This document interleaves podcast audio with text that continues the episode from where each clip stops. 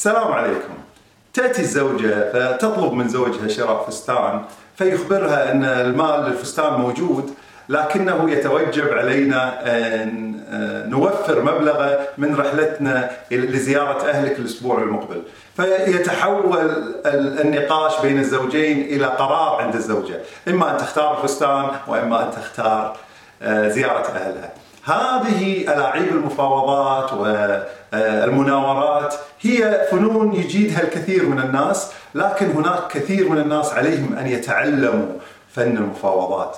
فالمفاوضات هي جزء من أحداث حياتنا.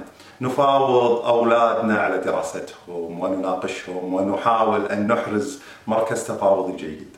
نفاوض ربع عملنا من أجل ترقيتنا من أجل الحصول على مكاسبنا الوظيفية. نفاوض جيراننا نفاوض البائع نفاوض الشخص الذي يأتينا للمنزل يريد أن يصبغ الجدار. فنقول له نحن آه، آه، سعرك عالي ونحن نستطيع أن نأتي بورق الجدران لنضع بدلا من سعرك المرتفع ورق الجدران.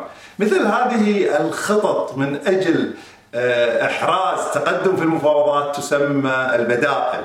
وهناك كتاب آه، آه، يتكلم عن هذه التفاصيل اسمه عبارات التفاوض negotiation phrases. هو كتاب مترجم للعربية وكتاب يقدم رؤية شاملة على المفاوضات. علينا أن نعلم أن خلف كلمة المفاوضات يقبع علم بكامل أركانه.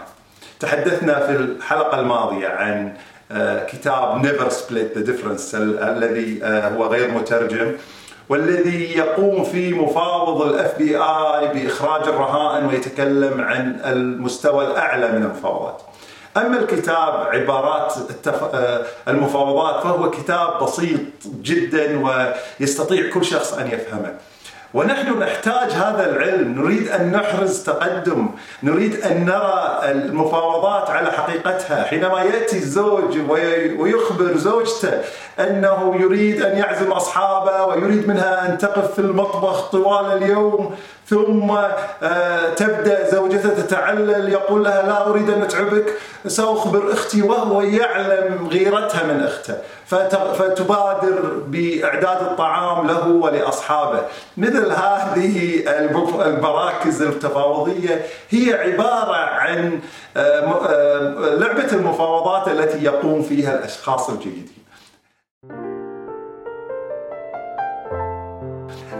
لا يمكن النجاح في الحياة دون مفاوضات. لا يستحيل أن نصل شخص يصل شخص إلى قمة النجاح وهو لا يجيد رؤية المفاوضات.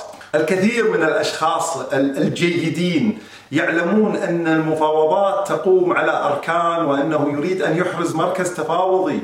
فحينما يريد أن يتعاقد مع شركة بمبلغ كبير جدا يتعرف على الشخص ويزور أكثر من زيارة لكنه لا يحسم الاتفاقية إلا خارج مقر الشركة لسبب بسيط لأنه حينما يكون داخل مقر الشركة فإن مركزه التفاوضي ضعيف لكنه حينما يتم هذا العقد في وهو يشرب القهوة في آه، أرض خارج أرض الشخص الذي يفاوضه سيحرز بكل تأكيد مركز تفاوضي أفضل.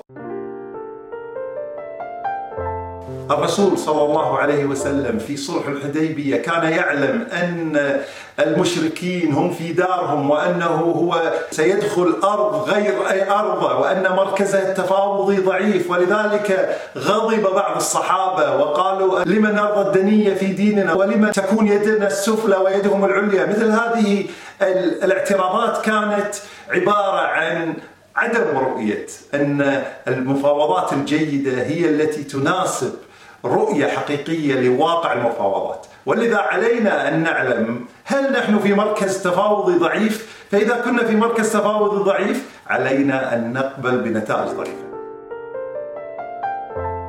العلم كبير وهناك تفاصيل لا يمكن حصرها في هذه الحلقة. حاولت أن أقدم حلقتين عن المفاوضات.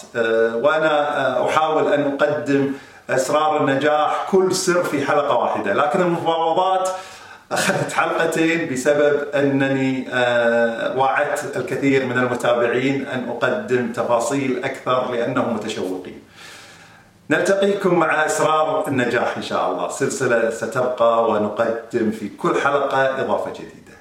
نلتقيكم إن شاء الله الأسبوع المقبل. السلام عليكم ورحمة الله.